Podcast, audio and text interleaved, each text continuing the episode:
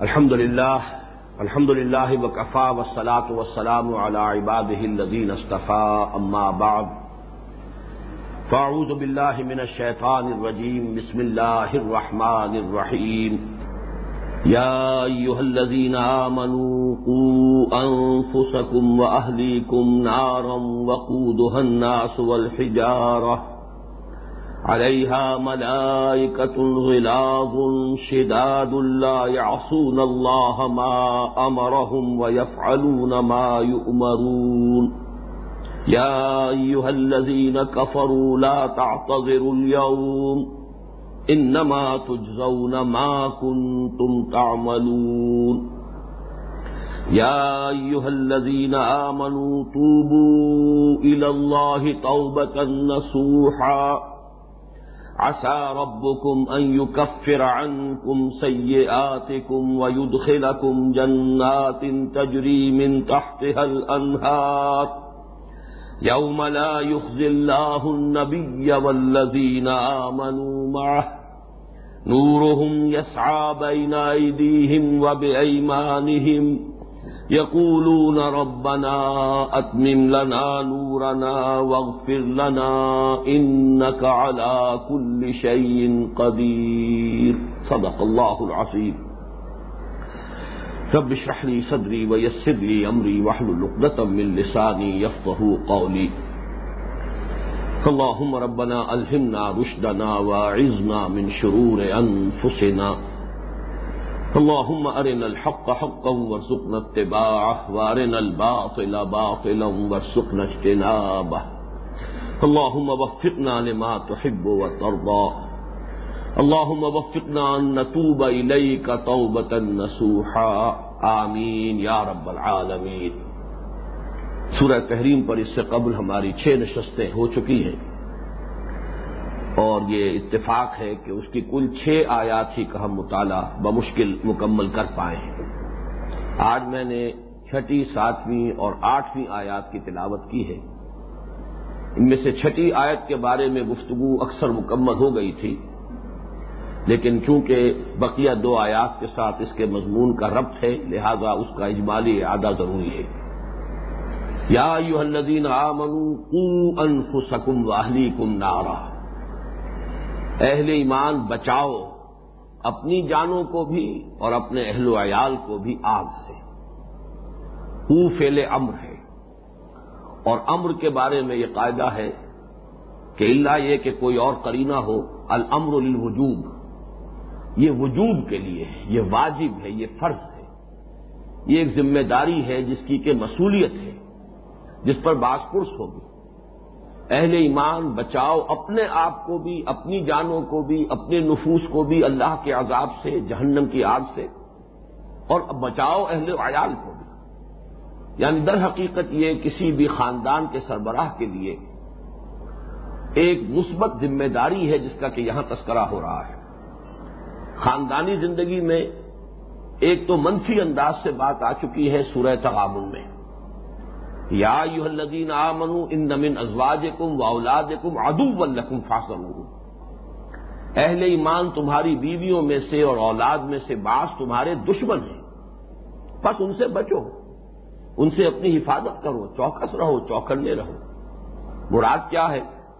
کہ اللہ تعالیٰ نے اہل و عیال کے لیے انسان کے دل میں تبان جو محبت ڈال دی اور یہ محبت ضروری ہے۔ اگر یہ محبت نہ ہوتی تو تمدن کا یہ ہنگامہ ہی نہ ہوتا۔ وہ جو غالب نے کہا ہے کہ جبکہ تجھ میں نہیں کوئی موجود، پھر یہ ہنگامہ ہے، خدا کیا ہے؟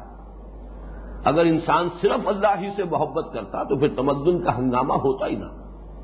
یہ تمدن کا ہنگامہ تو اسی لیے ہے کہ اور محبتیں بھی ہیں۔ زین النا سے حب شاوات من النساء والبنین والقراتر المقنطرت من الذهب والفضة والخيل المسومة والانعام والحرث۔ یہ محبتیں جو ہیں بیویوں کی، اولاد کی، بیٹوں کی، مال و دولت کی اور مال مویشی کی اور اور جو بھی مختلف اقسام ہیں دنیاوی دولت کی، ان سب کی محبت جو ہے، طبعیت انسانی میں میں فطرت کا لفظ استعمال نہیں کر رہا، نوٹ کر لیجیے۔ انسان کی سرشت کہہ لیجیے، طبعیت کہہ لیجیے، جبلت کہہ لیجیے، ان میں یہ محبتیں جو ہے پیدا کر دی گئی۔ انہی کے بل پر یہ سارا ہنگامہ ہے، انہی کے بل پر یہ ساری رونقیں ہیں۔ لیکن یہی شے پھر انسان کے لیے خطرے کی ایک جگہ ہے، اندیشے کا مقام ہے۔ یہ خطرے کا سرخ سگنل ہے کہ اس محبت کو اگر ایک حد تک نہیں رکھا، کنٹین نہ کیا اسے ایک حد کے اندر اندر۔ اور یہ اس حد سے تجاوز کر گئی، تو پھر اس میں تمہاری تباہی ہے، تمہاری آفت برباد ہو جائے گا محبتوں کو رکھو، لیکن اللہ کی اور اس کے رسول کی، اللہ کے دین کی، اللہ کے راہ میں جہاد کی محبت سے نیچے نیچے رہو۔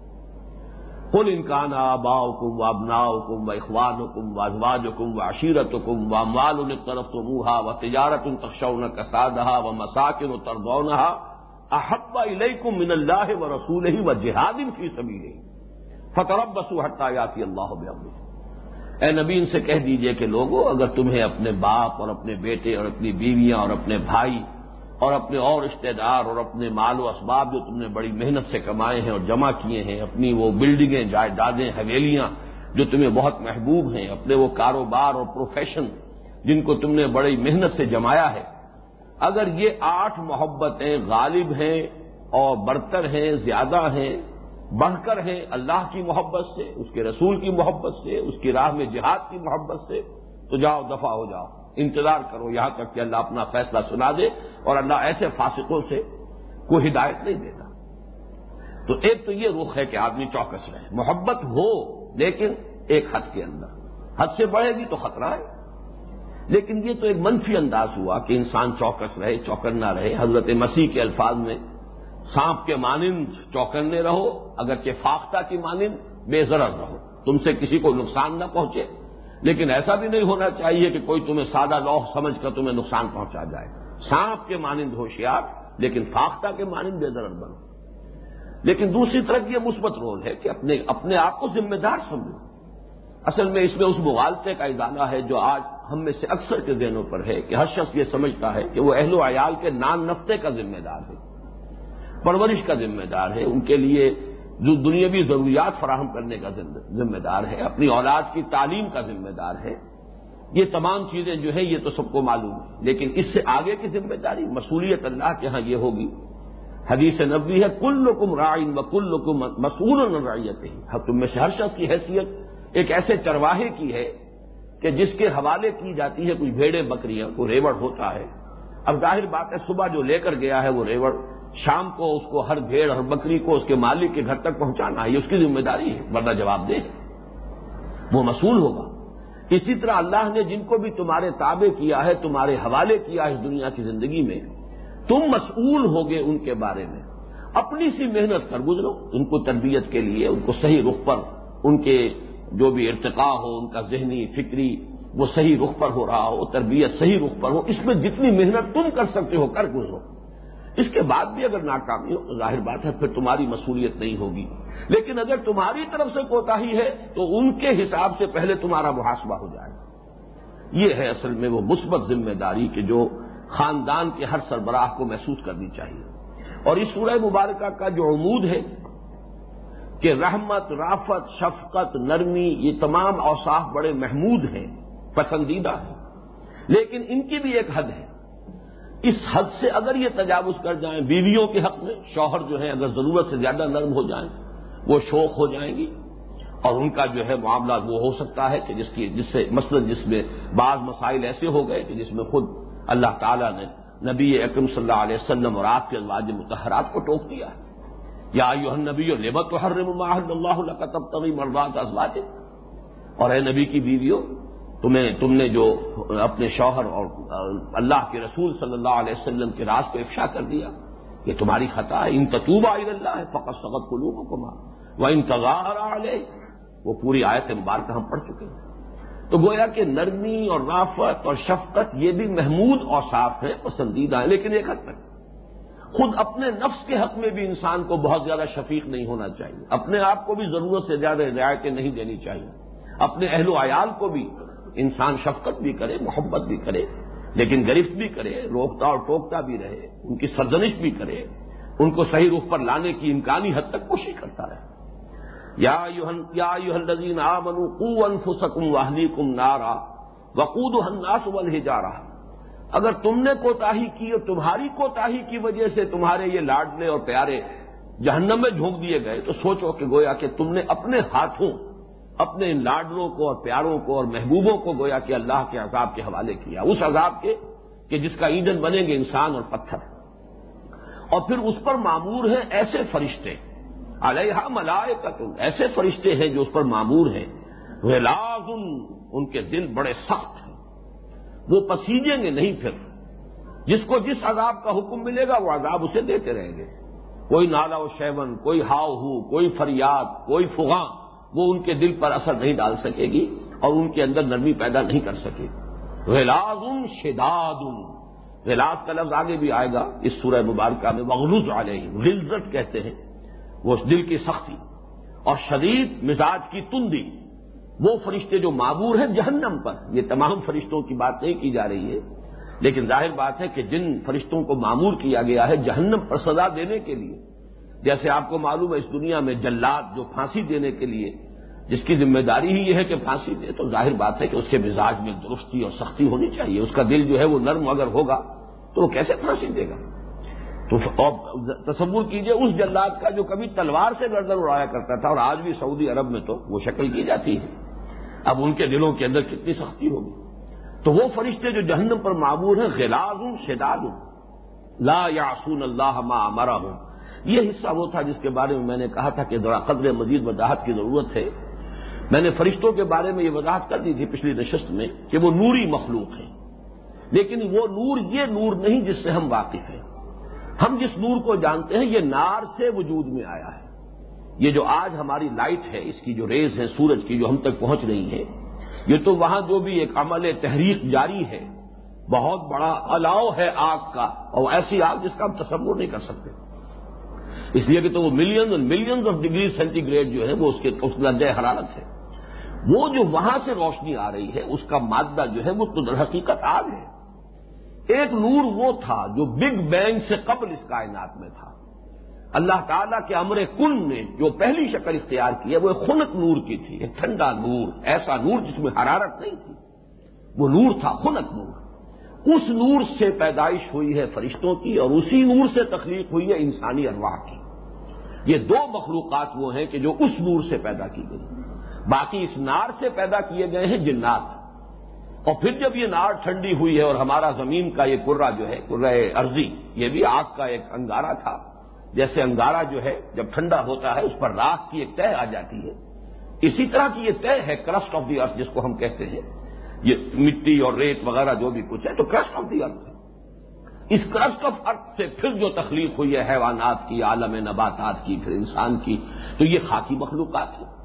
تو یہ تین ہیں بنیادی طور پر جو مکلف مخلوق ہیں دنیا میں۔ ویسے تو چاند اور سورج اور ستارے اور گیلیکسیز یہ سب اللہ کی مخلوقات ہیں۔ لیکن یہ کہ جو مکلف ہیں رسپانسبل ہیں، جن کو حکم دیا جاتا ہے اور پھر جواب دہی ہوگی، وہ تین ہیں۔ فرشتے ہیں اور جنات ہیں اور پھر یہ انسان ہیں۔ لیکن ان میں یہ فرض ذہن میں رکھیے کہ فرشتے ان پر اس قدر غلبہ ہے خیر کا اور وہ چونکہ اس کائنات کے اصل حقائق سے اتنے مطلع ہیں، اتنے قریب ہیں کہ ان میں شر کا کوئی امکان نہیں ہے، معصیت کا کوئی امکان نہیں۔ لا یاسون اللہ مامر وہ نہیں معاشیت کا ارتکاب کرتے اللہ کے لیے۔ جو بھی حکم دیتا ہے اللہ یا فلون مایو مرون وہ کرتے ہیں۔ جبکہ جنات کے اندر معاملہ یہ ہے کہ ان کے اوپر معاشیت کا غلبہ ہے۔ آگ سے ان کی تخلیق ہوئی ہے، لہذا ان میں جو بھی ان کا مادہ تخلیق ہے، اس کی مناسبت سے ان کے اوپر شر کا غلبہ ہے۔ لیکن اگرچہ ان میں نیک بھی ہیں، بھلے بھی ہیں، لیکن وہ اپنی سرشت کے اعتبار سے اقرب ہے اس حدت کی وجہ سے جو ان کے مزاج میں ہے، وہ برائی سے قریب تر ہے۔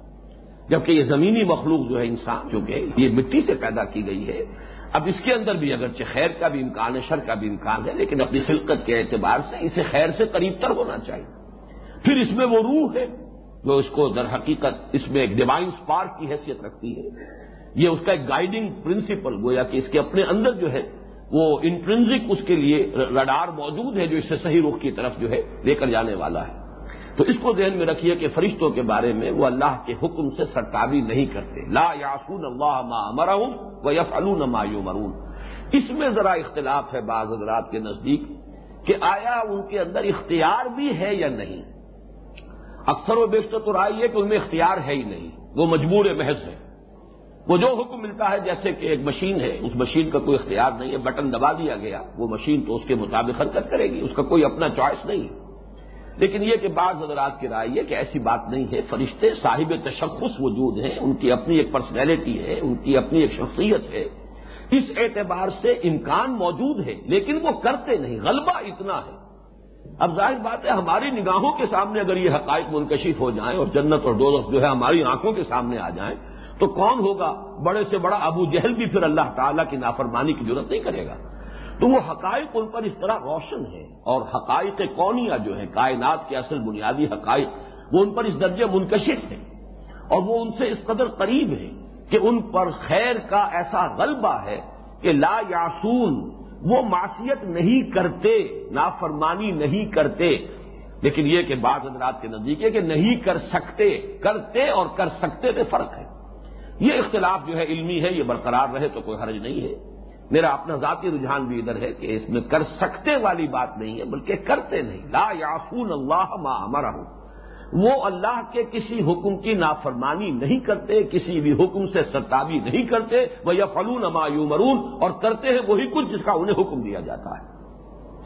اس کے بعد فرمایا، یا یو الدینہ کفرو لا تاقر الوم ان نما تجزو نما کن تم کامرون جب یہ فرشتے عذاب دیں گے، یا جب لوگوں کو جہنم میں جھونکا جائے گا، داخل کیا جائے گا تو اب جو بھی نالا و فریاد اس وقت ہوگی اور جو بھی نالا و شیون ہوگا، جو بھی معذرتیں کریں گے، معافیاں مانگیں گے، کہا جائے گا، اے کافرو، اے انکار کرنے والو، اے نا شکرو اب آج بہانے مت بناؤ۔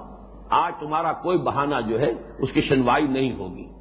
آج تمہارا کوئی عذر قابل قبول نہیں ہوگا۔ لا تاثر اليوم۔ آج تو جزا کا دن ہے، امتحان کا عرصہ دنیا میں تھا جو تم بتا آئے۔ اس مہلت کو تم ضائع کر آئے۔ لا تعتذر اليوم ان نما تجزو نما تم تعملون۔ اب تو تمہیں جو کچھ جزا میں دیا جا رہا ہے تجزو نہ یہ مظاہرہ مجہول کا سیدھا ہے۔ تمہیں جو جزا میں دیا جا رہا ہے، وہ وہی کچھ ہے ماں کن تم تعملون، جو کچھ کے تم کرتے رہے۔ تھے یہ ذرا نوٹ کر لیجیے، قرآن مجید میں دو اسلوب آتے ہیں۔ ایک تو بے ماں کن تم تک سے جو کچھ تمہیں دیا جا رہا ہے، وہ بسبب اس کے ہے جو تم نے کمایا ہے۔ اور ایک ہے تجزو نہ ماں کن تم تعملون، بڑا باریک فرق ہے اس میں۔ ایک تو یہ ہے کہ آپ نے جرم کیا تھا، اس جرم کی ایک سزا معین ہے۔ پینل کوڈ ہے پاکستان کا، Pakistan penal code P P C کی دفعہ فلاں کے تحت اب آپ قابل گرفت تھے۔ آپ کو یہ سزا دی جا رہی۔ آپ نے چوری کی تھی، اتنے مہینے کی سزا ہے۔ ایک یہ ہے کہ وہی جو جرم ہے، وہی شکل بدل کر آپ کے سامنے آ جائے۔ در حقیقت ہمارے یہ اعمال، چاہے وہ نیکی کے اعمال ہو اور چاہے وہ بدی کے اعمال ہو ان کی ایک مانوی حقیقت ہے جس کو اس وقت ہم نہیں دیکھ سکتے۔ ہمارے سامنے تو ان کا ظاہری جو بھی ایک ایک محسوس صورت ہے وہ آتی ہے۔ لیکن ہر شے کی ایک مانوی حقیقت ہے۔ اور قیامت کے دن حقیقت میں وہ مانوی جو حقیقت ان کی ہے وہی سامنے آ جائے گی۔ تو گویا کہ وہی کچھ تمہیں بدلے میں دیا جا رہا ہے جو کچھ تم کر کے لائے صرف یہ کہ اس کی اصل حقیقت، جیسے آپ کہیں کہ کنین کی گولی ہے لیکن شوگر کوٹڈ ہے، اس وقت تو آپ آرام سے منہ میں رکھے ہوئے اسے۔ اور وہ میٹھی لگ رہی ہے۔ لیکن یہ کہ اگر کچھ دیر تک آپ منہ میں رکھیں گے تو ظاہر ہو جائے گی کہ اس کے اندر جو تلخی ہے کرواہٹ ہے، وہ اپنے آپ کو ظاہر کر دے گی۔ تو تمہارے یہ اعمال جو اس دنیا میں تم کر رہے ہو، بدی کے اعمال، حقیقت میں یہ آگ کے انگارے ہیں۔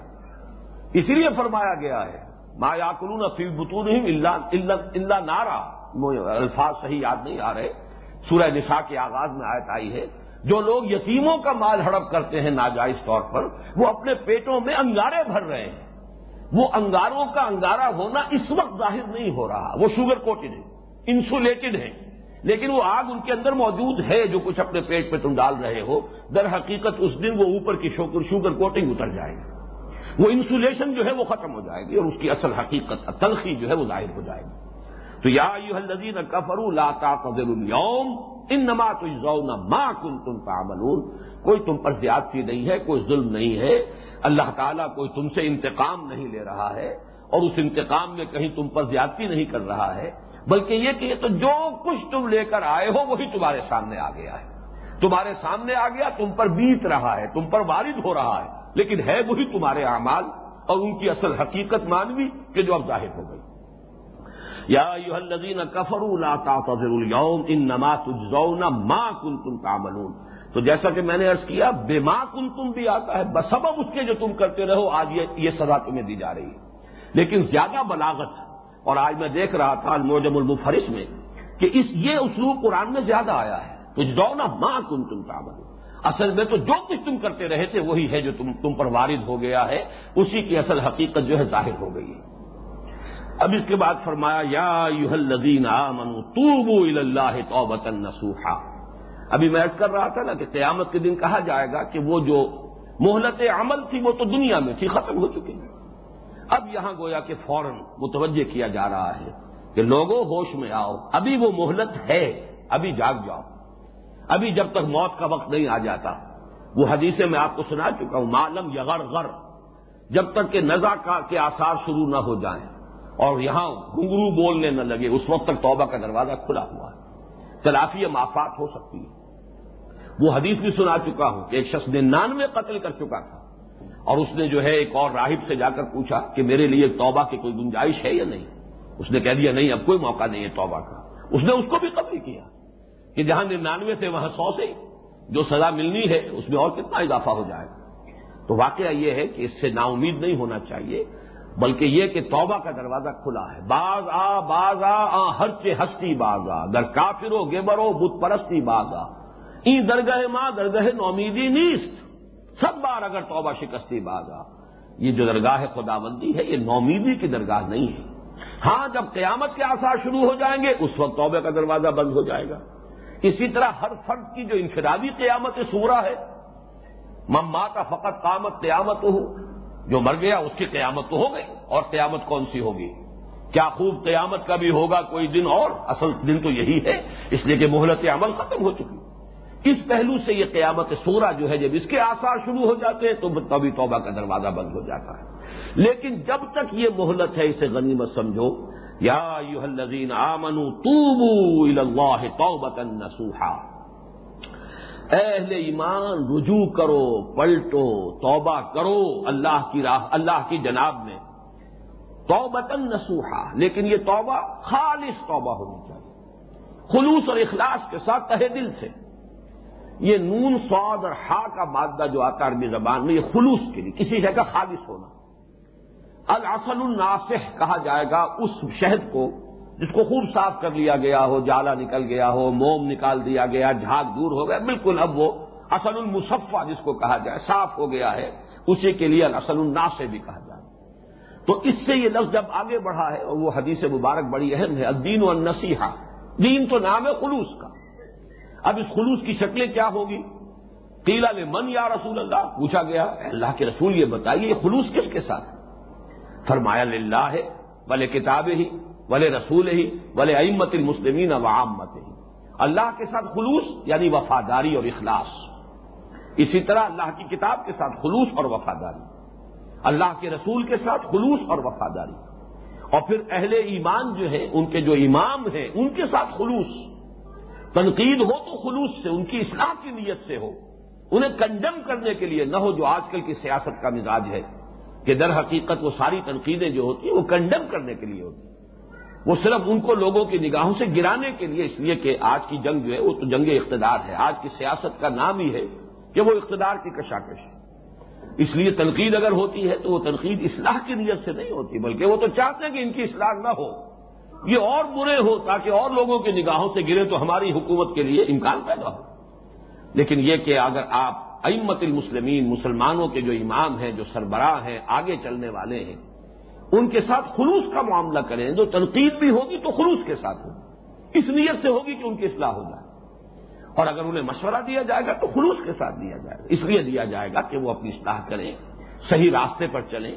یہ نہیں کہ اگر ہم نے صحیح راستہ انہیں بتا دیا اور وہ صحیح راستے پر آ گئے تو ان کا اقتدار تو اور پختہ ہو جائے گا۔ وہ تو اور لوگوں کی آنکھوں میں نگاہ کا تارا بن جائے گا۔ اس اعتبار سے بھلے امت المسلمین و عامت اور عام جو مسلمان ہیں جہاں نوٹ کیجیے کہ امت المسلمین کو مقدم رکھا گیا ہے۔ اس لیے کہ جو ذمہ دار ہیں، ان لوگوں کی خرابی اور غلطی، وہ ہزاروں لاکھوں تک اس کا نقصان پہنچے گا۔ اور ان کا ان کی اصلاح ہو جائے تو لاکھوں کروڑ تک اس اصلاح کا جو کہ اثرات جو ہیں، وہ ممتد ہوں گے۔ لاکھوں اور کروڑوں انسانوں تک پہنچیں گے۔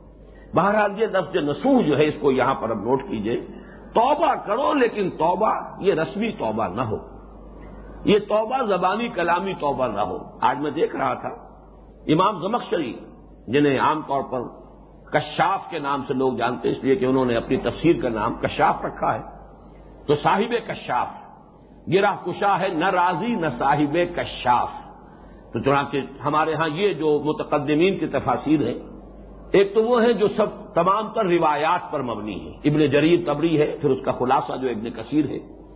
لیکن پھر جو عقلی طور پر تفسیر لکھی گئی ہے، منطقی عقلی طور پر، اس میں امام راضی ٹاپ پر ہے۔ اور جو عربی گرامر کے اعتبار سے اور کلام عرب کے شواہد کے اعتبار سے قرآن مجید کی تفسیر کی گئی ہے، اس میں چوٹی پر ہے زمخ شریف علامہ زمخ شریف اگرچہ معتزلی ہے اقلیت پرست ہے، لیکن یہ کہ بہرحال اہل سنت بھی جہاں کہیں لغت کا معاملہ آ جائے گا نحب کا معاملہ آ جائے گا، تو مجبور ہے کہ رجوع کریں امام زمخشری کی طرف۔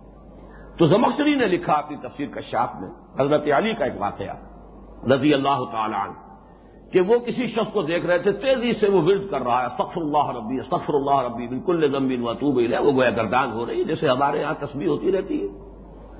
تو انہوں نے فرمایا، یہ توبت القذابین ہے جو تم کر رہے ہو۔ بڑی سخت اصطلاح ہے، یہ جھوٹوں کی توبہ ہے جو تم کر یہ توبہ نہیں ہے۔ توبت القذابین وہ چونک گیا، وہ شخص اس نے پوچھا، پھر مجھے بتائیے وہ سچی توبہ کون سی ہے؟ توبت النسو کیا ہے؟ تو وہ سارے شرائط جو میں اس سے پہلے بیان کر چکا ہوں، اس لیے کہ ہمارے اس درس سے متصل قبل سورہ فرقان کے آخری رکو کا درس، اور اس میں جو قرآن کے بنیادی اور جو حکیمانہ مضامین ہیں، ان میں یہ توبہ کا مضمون آ چکا ہے۔ اس کی شرائط کیا ہے اللہ من تابا و آمنا و عامل عمل صالحا جو توبہ کرے، اپنے ایمان کی تجدید کرے، ایمان کو تازہ کرے اثر نو ایمان لائے اور عمل کرے اچھے عمل۔ یہ تین گویا کی شرطیں تو قرآن مجید کی نس سے ثابت ہو گئی۔ لیکن مختلف احادیث سے علماء نے چار شرائط بیان کی ہیں۔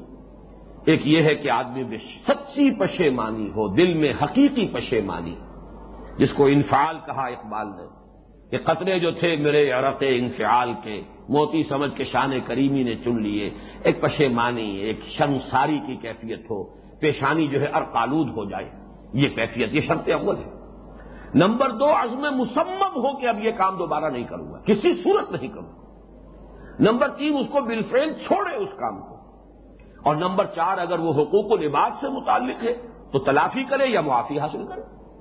اس لیے کہ حقوق و لباس کے کوتاہیوں کو اللہ معاف نہیں فرمائے گا۔ وہ تو حق العبد ہے، اسی سے متعلق ہے۔ یا تو وہ معاف کر دے، یا اس کی کوئی دنیا میں آپ تلافی کر دیں فوت ہو گیا ہے تو اس کی طرف سے صدقہ کریں خیرات کریں استغفار کریں اور ورنہ پھر قیامت کے دن وہ تو لین دین ہو کر رہے گا۔ ڈیبٹ کریڈٹ وہاں ہو جائے گا۔ آپ کی نیکیاں اس کے سپرد کی جائیں گی۔ اس لیے کہ وہاں کی کرنسی یہی ہے۔ وہاں کوئی سونا اور چاندی آپ کے پاس نہیں ہوگا لین دین کے لیے۔ کرنسی یہی ہے۔ آپ کی نیکیاں اس کو دے دی جائیں گی۔ اور جہاں کہ فرمایا گیا ہے وہ حدیث بڑی پیاری ہے کہ حضور نے ایک مرتبہ صحابہ سے سوال کیا تدرونا من المفلس؟ کیا آپ لوگ جانتے ہیں مفلس کسے کہتے ہیں؟ کون ہوتا ہے مفلس؟ صحابہ حیران ہوئے، میں نے بارہ عرض کیا، یہ حضور کا بڑا ایک فطری طریقے تعلیم اور تلقین تھا۔ پہلے سوال کیا اور سوال ایسے انداز سے کیا کہ لوگ چونک جائیں کہ آپ نے کیا پوچھا ہے؟ مفلس ہر شخص جانتا ہے، جس کے پاس پیسہ نہ ہو، دولت نہ ہو، مفلس ہے۔ اتدرون من المفلس؟ جواب دیا، المفلس و عندنا ملا درہم لہو اللہ دینارا۔ حضور ہمارے نزدیک تو مفلس وہی ہے، جس کے پاس درہم و دینار نہیں ہے، روپیہ پیسہ نہیں ہے، دولت نہیں ہے، سونا چاندی نہیں ہے۔ فرمایا، نہیں۔ میری امت کا مفلس وہ ہوگا جو قیامت کے دن جب حاضر ہوگا۔ یہ بچوں کو ذرا سنبھال کے رکھا کیجیے اس طریقے سے یہ آئندہ کے لیے اس کی احتیاط برتیں آپ۔ میری امت کا مفلس وہ ہے جو قیامت کے دن آئے گا، تو بہت سی نیکیوں کی گٹھڑیاں تو لے کر آئے گا۔ لیکن یہ کہ بہت سے دعوے دار جمع ہو جائیں گے، کوئی شخص کہے گا، اس نے میرا مال ہڑپ کیا تھا۔ وقت شکم ہاضا وقت عقل مال ہاضا فلاں شخص کا مال ہڑپ کر دیا تھا، فلاں کو گالی دے دی تھی، فلاں پر تہمت لگا دی تھی، فلاں کے ساتھ کچھ اور زیادتی کی تھی، سب دعوے دار آ جائیں گے۔ کسی کو اس کی نمازیں دے دی جائیں گی، کسی کو اس کے روزے دے دیے جائیں گے، کسی کو کچھ اور نیک امال دے دیے جائیں گے، یہاں تک کہ اس کی نیکیاں تو ختم ہو جائیں گی۔ لیکن دعوے دار باقی ہوں گے۔ پھر ان کے بد اعمال ان کی برائیاں، ان کے جرائم، ان کی معاشیتوں کی گٹڑیاں جو ہے اب کس کے پیٹ پر لگنی شروع ہوں گی؟ یہاں تک کہ وہ ان کی معاشیت معاشی کے بوجھ تلے دب کر جہنم میں جھونک دیا جائے گا۔ یہ ہے مفلس میری امت۔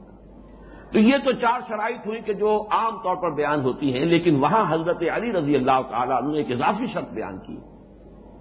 کہ توبہ کے سچے ہونے اور صادق ہونے کی ایک دلیل اور اس کا ایک ثبوت یہ ہوگا کہ اب تم اپنے نفس کو اللہ کی اطاعت میں اسی طرح گھلاؤ جیسے کہ وہ معاشیت میں لطف لیتا رہا ہے۔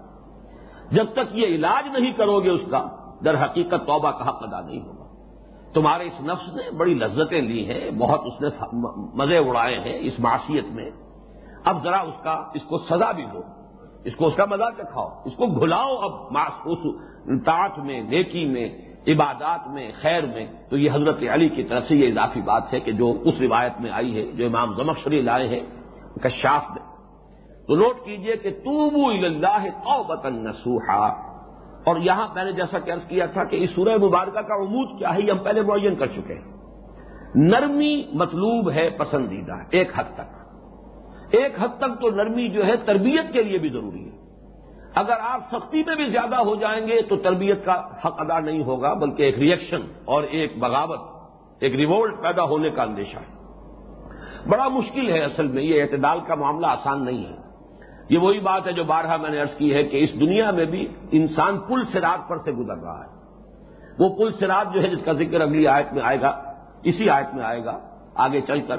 وہ پل سراج جسے ہم کہتے ہیں محاورے میں اور عرف عام میں کہ بال سے زیادہ باریک اور تلوار کی دھار سے زیادہ تیز ہے۔ اس پر سے گزرنا ہوگا، جو گزر جائے گا وہی جنت میں داخل ہوگا۔ تو واقعہ یہ کہ اس دنیا میں بھی مختلف اعتبارات سے ہم پل سراج پر ہیں۔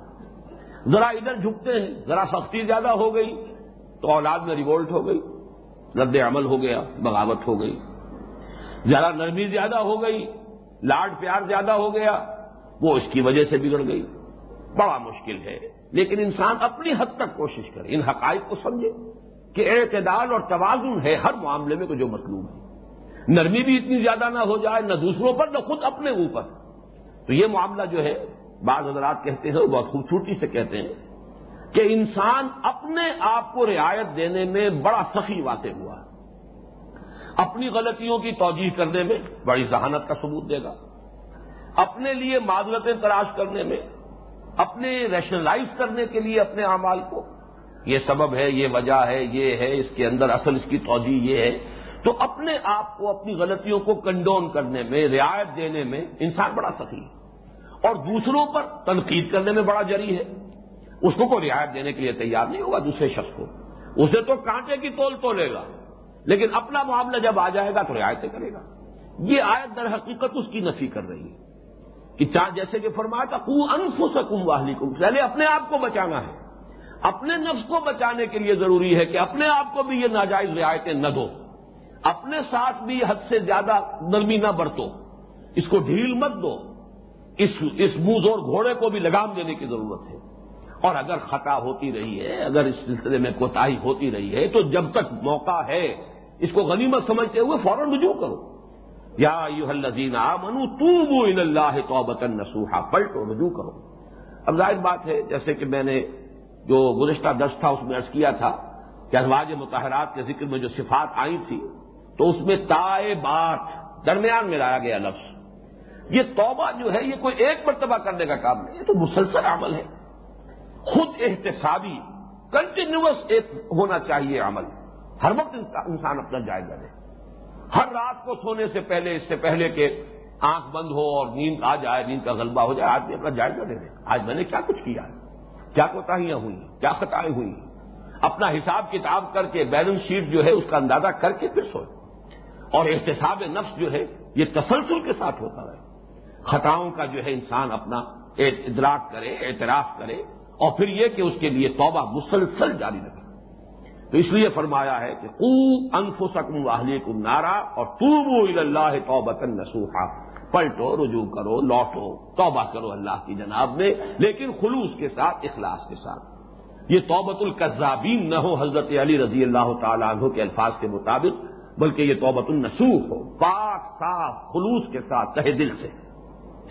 آسار ابو کو میں یوکا فران کم آتے ہو سکتا ہے امید ہے، توقع کی جا سکتی ہے۔ یہاں پہ یقین نہیں دلایا۔ اس لیے کہ انسان کے اوپر ایک خوف کا غلبہ اس اعتبار سے رہنا چاہیے۔ باما بین الخوف و رجا خوف بھی برقرار رہے، امید بھی برقرار رہے۔ اگر خوف بالکل ختم ہو جائے گا تو بھی بگٹٹ ہو جائے گا۔ تو بھی اس کی لگام ڈھیلی پڑ جائے گی۔ تو آسا کہا امید رکھو۔ اگر تم توبہ کرو گے آسار ربوں کو میں یو کفران کم سے آتے کم تو تمہارا رب دور کر دے گا تم سے تمہاری برائیوں کو۔ یہ سورج تغابل میں آ چکا ہے، تکفیر سیاحت کے معنی کیا ہے نامہ اعمال سے بھی برائیوں کے دھبے دھو دیے جائیں گے، اور دامن کردار پر بھی جو برے داغ ہیں ان کو صاف کر دیا جائے گا۔ یہ گویا کہ تکفیر دور کرنا، ہٹا دینا، چھپا دینا، دبا دینا، اس کے آثار کو ضائع کر دینا، اس کے اثرات کو معدوم کر دینا۔ آثار ابو کو میں یوکب فران کم سید آتے کم وجود خلکم جنات ان تجری ملتا اور داخل کرے گا تمہیں ان باغات میں جن کے نیچے یا جن کے دامن میں ندیاں بہتی ہوں گی۔ یوم لا یخز اللہ النبی والذین آمنوا معه۔ جس دن کہ اللہ رسوا نہیں کرے گا اپنے نبی کو اور ان کو جو اس کے ساتھ ایمان لائے۔ یعنی اس روز سب کے لیے رسوائی ہے۔ سوائے ان لوگوں کے کہ جو اہل ایمان ہے اور نبی تو ظاہر بات ہے کہ ہم اہل ایمان میں ان کے جو ہیں گلے سرسبد ہیں، ان کے سر خیل ہیں، ان کے سردار ہیں۔ اول المومنین ہیں۔ آمن الرسول بما انزل الیہ من ربہ والمومنون سب سے پہلے ایمان لانے والے تو نبی ہیں صلی اللہ علیہ وسلم۔ تو اس روز در حقیقت اشارہ کیا جا رہا ہے کہ جن لوگوں نے اپنے اخلاق پر یہاں اور اپنے اصل کردار پر پردے ڈالے ہوئے خوشنما تقوا کے لبادے پہنے ہوئے ہیں اور لیکن یہ کہ اندر سے کردار ان کا گھناؤنا ہے۔ اس روز پردہ دری ہو جائے گی۔ اس روز حقیقت منکشف ہو جائے گی۔ اس روز جو ہے، یوم تبل سرائر فما لہو من قوت ولا ناصر۔ اس روز تو جو چھپی ہوئی چیزیں ہیں، وہ جانچ لی جائیں گی۔ بہت سے معافی سدور اور جو کچھ سینوں کے اندر چھپا ہوا ہے، وہ بھی نکال لیا جائے گا۔ تمہارے ارادے، تمہارے عزائم، تمہاری امنگیں، تمہاری نیتیں، سب کھول کر سامنے لے آئی جائے گی۔ تو کتنی بڑی رسوائی ہوگی۔ لاطف نا یوم القیامہ، یہ الفاظ اس دعا میں بھی آئے ہیں، جو سورہ آل عمران کے آخری آیات کا جو درس ہے ہمارا، حصہ دوم میں، ایمان کے مباحث میں۔ لاطف نا یوم القیامہ، پروردگار، قیامت کے دن کی رسوائی سے بچائیے۔ اللہ اجرنا من خزی دنیا والا اے اللہ، ہمیں اس دنیا کی رسوائی سے بھی بچا اور آخرت کی رسوائی سے بھی بچا۔ اور ظاہر بات ہے کہ آخرت کی رسوائی تو بہت بڑی رسوائی ہے۔ دنیا میں تو رسوائی جو ہے وہ عارضی رسوائی ہے اگر ہو بھی جائے۔ لیکن یہ ہے کہ آخرت کی رسوائی وہ بہت بڑی رسوائی ہے۔ تو فرمایا، یوم لا یخز اللہ النبی والذین آمنوا معه نور ہم یسا بین ایدیہم و ایک بات تو یہ نوٹ کر لیجیے کہ یہ مضمون جو ہے کہ ان کا نور دوڑتا ہوگا ان کے آگے اور ان کے داہنی جانب، ان کے سامنے اور ان کے داہنی جانب۔ یہ الفاظ سورہ حدید میں بھی آئے ہیں۔ سورہ حدید ان مدنی صورتوں میں یہ جو گروپ ہے، دس مدنی صورتوں کا جو گلدستہ ہے قرآن حکیم میں، اور جن میں المصبحات جو ہیں وہ بڑی امتیازی اہمیت کی حامل ہے پہلی سورت سورہ حدید ہے اور آخری یہ سورہ تحریر ہے۔ اگرچہ مصبحات میں سے آخری سورہ تقابل ہے، لیکن جو مدنی صورتوں کا یہ دس کا گروپ ہے، اس میں سے پہلی جو ہے سورہ حدید اور آخری سورہ تحریر اور یہ مضمون مشترک ہے اول و آخر میں۔ جیسے کہ یہاں فرمایا ہے نور ہم یس ہند ایمان یہ نور کون سا ہوگا؟ کیونکہ آج ہی میں واضح کر چکا ہوں کہ انما کچھ دونا ماں کن تم تعمل جب اہل جہنم سے یہ کہا جائے گا کہ جو سزائیں تمہیں مل رہی ہیں، یہ تمہارے اپنے اعمال ہیں۔ صرف یہ کہ دنیا میں یہ شوگر کوٹڈ تھے، انسولیٹڈ تھے، آج ان کی حقیقت سامنے آ گئی۔ اسی طرح دنیا میں ایمان اور اعمال صالحہ بھی در حقیقت ایک نور کے حامل ایمان ایک نور ہے، قلب کے اندر نور ہے۔ یہ جیسے کہ ہم سورہ نور کی وہ آیات نور پڑھ چکے ہیں۔ کمشکات انفیحا مصباح المصباح فی زجاجہ، یہ نور ہے۔ تو یہ جو نور ہے، یہ یہاں تو نظر نہیں آ رہا، قیامت کے دن یہ ظاہر ہو جائے گا۔ اسی طرح ہر نیکی جو ہے، ہر عمل صالح، یہ نورانی ہے، اس میں ایک نور ہے۔ یہاں تو نظر نہیں آ رہا، قیامت میں وہی ظاہر ہو جائے گا۔ تو جب وہ نور ظاہر ہوگا ایمان کا، جس کا محل جو ہے وہ قلب ہے، اس کی روشنی آگے پڑے گی۔ اور جو داہنی ہاتھ جو ہے، یہ کاسب اعمال ہے اسی لیے ایمان ہم دونوں جگہ پر یہی ہے۔ نور ہم یسا بینا ہم بے ایمان ان کا نور دوڑتا ہوا ہوگا ان کے سامنے اور ان کے دہنی جانے داہنی جانب اس لیے کہ داہنا ہاتھ جو ہے، یہ کاسب اعمال ہے۔ نیکیوں کا، بھلے کاموں کے لیے کمانے والے ہاتھ جو ہمارے ہاں شریعت میں بھی رکھ دیے گئے، ویسے تو یہ کہ بہت سی نیکیاں دونوں ہاتھوں سے کمائی جاتی ہیں۔ لیکن یہ کہ یہ تفریح کی گئی ہے کہ کچھ اور کاموں کے لیے بایاں ہاتھ جو ہے مختص کر دیا گیا ہے اور اچھے کاموں کے لیے، خیر کے کاموں کے لیے داہنا ہاتھ جو ہے، اسے خصوصی طور پر جو ہے نمایاں کیا گیا ہے۔ تو اعمال صالحہ کی روشنی، اس کا نور، یہ داہنی طرف ظاہر ہوگا۔ اور جو ایمان کا نور ہے، وہ سامنے کی طرف ظاہر ہوگا اور یہ دوڑتا ہوا ہوگا۔ اس میں جو اصل نقشہ کھینچا گیا ہے، وہ وہی میدان حشر کے پل سراط کا ہے۔ اگرچہ اس معنی میں تو یہ لفظ پرانے مجید میں کہیں سراہد کے ساتھ تو نہیں آیا، لیکن یہ دو مقامات اور تیسرا مقام سورہ مریم میں ہے۔ اس میں بات واضح کی گئی ہے وہ امن کم اللہ وار ہر انسان کو جہنم کے اوپر سے گزرنا ہے۔ اور اس لیے گزرنا ہے کہ ہر شخص جو اس میں نہیں بھی گرنے والا، جو صاحب ایمان ہے، جو اس سے بچا کر جنت میں داخل کر دیا جائے گا وہ بھی دیکھ لے کہ کس شے سے اللہ نے مجھے بچایا ہے۔ اس لیے کہ تو رف الشیا بے ازداد کسی نیک، کسی نعمت کی قدر و قیمت جو ہے، وہ اس کے تقابل سے، اس کے مقابل کی شے جو ہے، اس کے کنٹراسٹ سے ظاہر ہوتی۔ ہے تو ان من کو ملا وار دہا کان آلہ رب کا حق مقبیا یہ تو رب کی طرف سے فیصلہ ہے۔ ہر ایک کو گزرنا ہے۔ تو تصور سے ہی ہم دیکھ سکتے ہیں اس وقت کہ یہ کوئی میدان حشر میں کوئی ایسی ایک ایک مرحلہ ہے، ایک منزل ایسی بھی ہے اس کی کہ جو مسلمان دنیا میں کہلاتے ہیں۔ کافروں کو نہیں گزارا جائے گا اس پر سے۔ اس پل سے رات پر سے وہی گزارے جائیں گے جو دنیا میں مسلمان سمجھے جاتے تھے۔ لیکن گویا کہ یہ ایک چھلنی ہے جو لگے گی وہاں کہ جب اس پل کے اوپر سے گزریں گے اور گپ اندھیرا ہوگا، بڑا تنگ راستہ اور وہ جہنم کے اوپر ہے۔ اس وقت روشنی ظاہر ہوگی اہل ایمان کے، ایمان کی روشنی ان کے آگے آگے۔ ان کے داہنے اعمال، داہنی طرف ان کے اعمال صالحہ کی روشنی۔ اور وہ اس روشنی میں وہ راستہ طے کر جائیں گے۔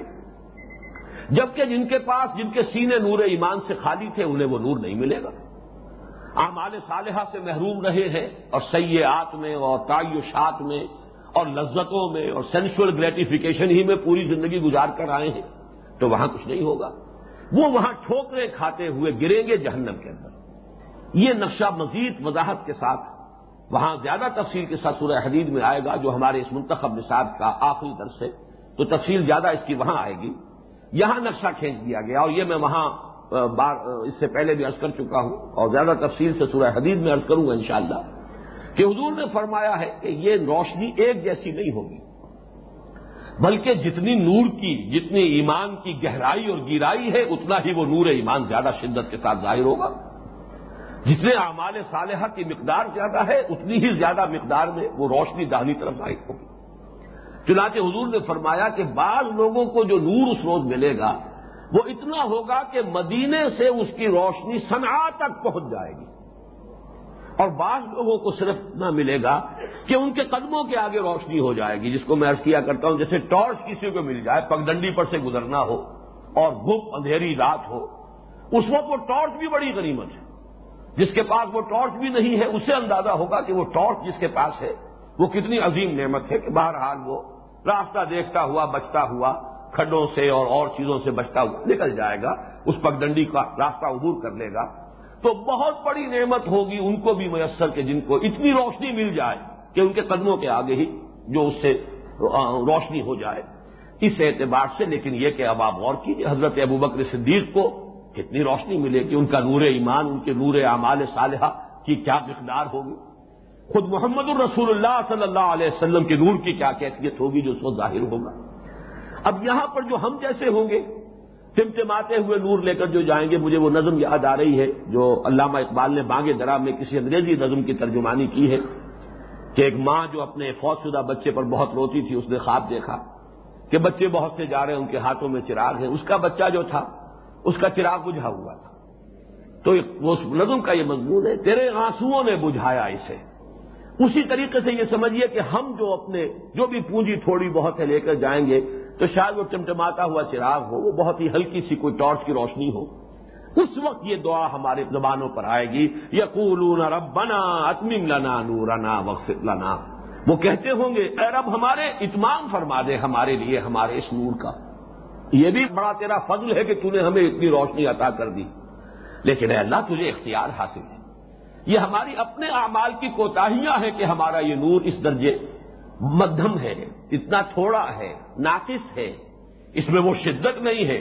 آخر دیکھیں کہ لوگ لوگوں کو کیسے کیسی مقدار میں وہ نور ملے تو بہرحال یہ دعا جو ہے، جو اس وقت کرنی ہے، آج بھی ہمیں کرتے رہنا چاہیے اور اس میں جتنی بھی تلافی کا موقع مل رہا ہے اب اپنے اس نور کو بڑھانا چاہیے، نور ایمان کو بھی اور نور اعمال صالحہ کو بھی۔ بہرحال اس وقت یہ ان کی زبان پر الفاظ ہوں گے۔ ربنا اتمم لنا نورنا وغفر لنا۔ اے رب ہمارے، کامل فرما دے ہمارے اس نور کو۔ اور ہمیں بخش دے، معاف فرما دے، مغفرت فرما دے، خطاؤں سے درگزر فرما۔ ہمارے ہمارے ان خطاؤں ہی نے تو اس نور کو مذہب رکھا ہے۔ ہمارے ان گناہوں اور بدعملیوں کی وجہ ہی سے تو ہمارا یہ نور جو ہے اتنا ناقص ہے۔ اگر تو اس کی تلافی فرما دے، اپنے فضل سے، اپنے کرم سے اور اتمام فرما دے ہمارے نور کا۔ ان نقالا کل شعین قدیم تو تجھے اس کا اختیار حاصل ہے۔ تجھے اس کی قدرت حاصل ہے۔ تجھے اس کا اختیار حاصل ہے۔ اس اعتبار سے یہ نقشہ ہے کہ جو اہل ایمان کا اس آیت میں کھینچا گیا ہے۔ اللہ تعالی ہمیں توفیق دے کہ جو بھی مہلت عمل مل رہی ہے، اس میں خلوص دل کے ساتھ اللہ کی جناب میں توبہ کریں۔ بارك الله لي ولكم في القرآن العظيم ونفعني وإياكم بالآيات وذكر الحكيم.